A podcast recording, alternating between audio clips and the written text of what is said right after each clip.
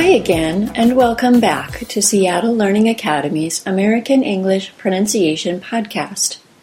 My name is Mandy, and this is our 191st episode.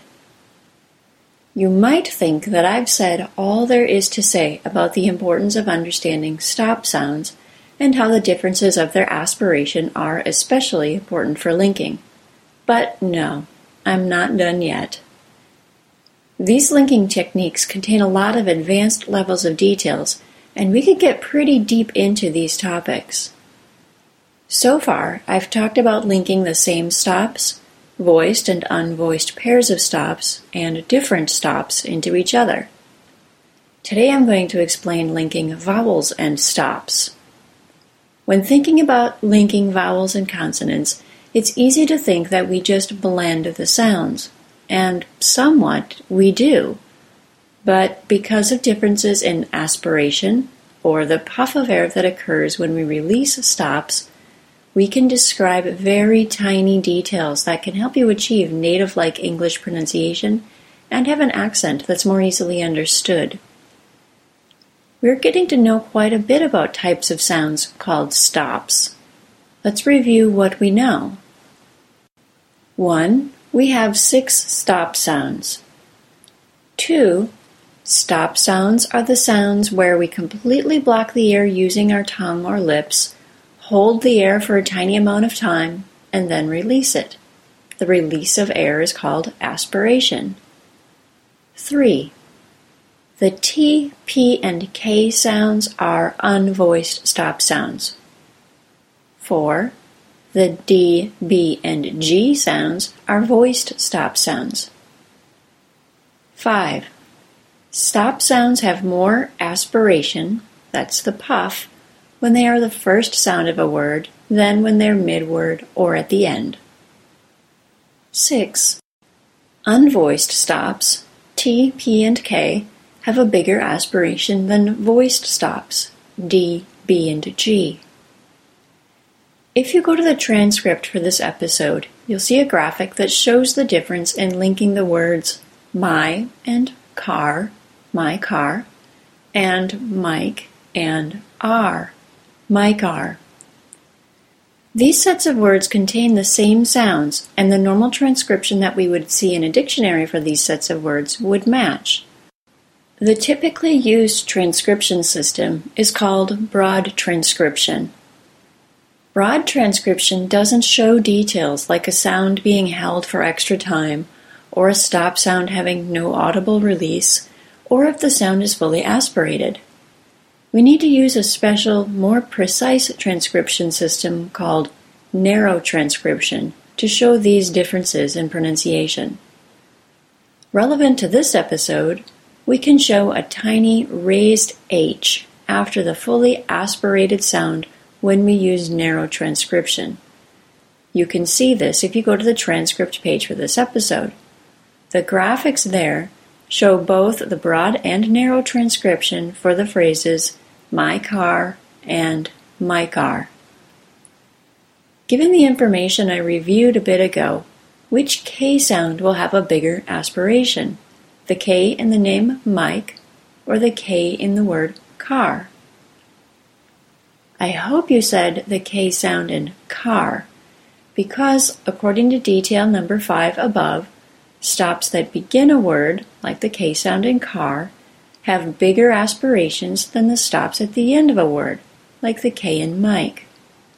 So the difference between my car and Mike are is that the puff of the K in the phrase with car is bigger.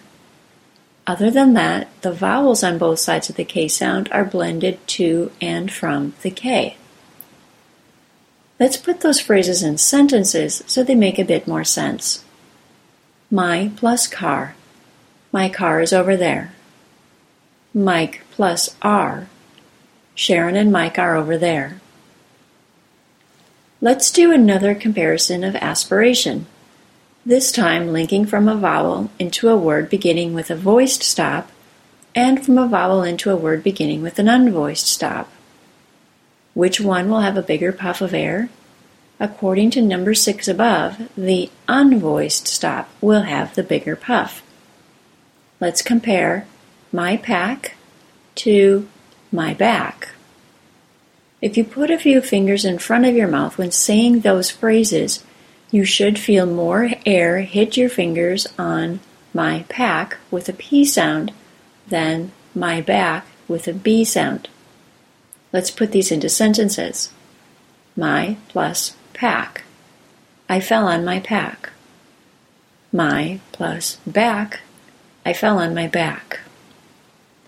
And let's do one final comparison to show differences in aspiration. Let's play with the phrase keep off. The word keep has two stops, a K sound and a P sound. Which one will have a bigger aspiration? I hope you said the K. Why? Because the K is the first sound of the word and stops at the beginning of a word have more aspiration than stops at the end of a word. Repeat the phrase after me. Keep off. All right, keeping all of those details of aspiration in mind, let's practice. First, let's link vowels into stops. I'll say a phrase and give you time to repeat it. Then I'll say a sentence and again leave you time to repeat it. Feel free to keep your fingers right in front of your mouth so you can feel how much puff of air is hitting your fingers with these stop sounds. Ready? Try giving. Beth should try giving John a call. Also benefit.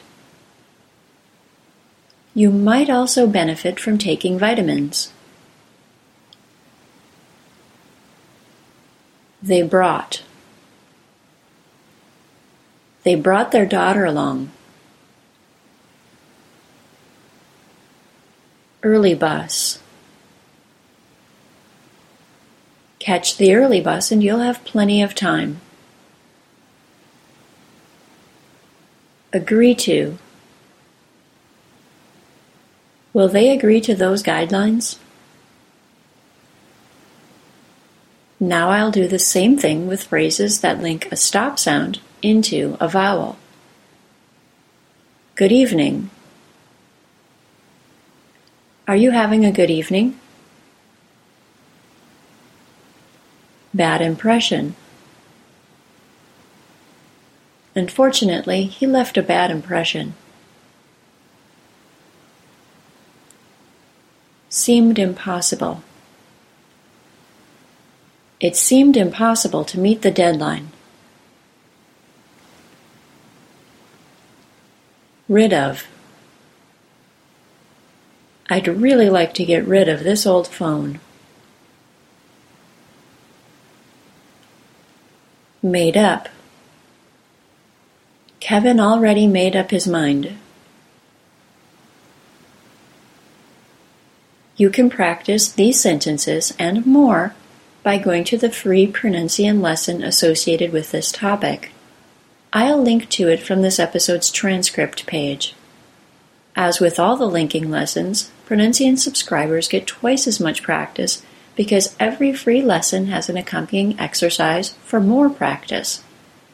Go to www.pronuncian.com slash join for subscriber information. That's all, everyone. This has been a Seattle Learning Academy digital publication. Seattle Learning Academy is where the world comes to learn. Thanks for listening. Bye bye.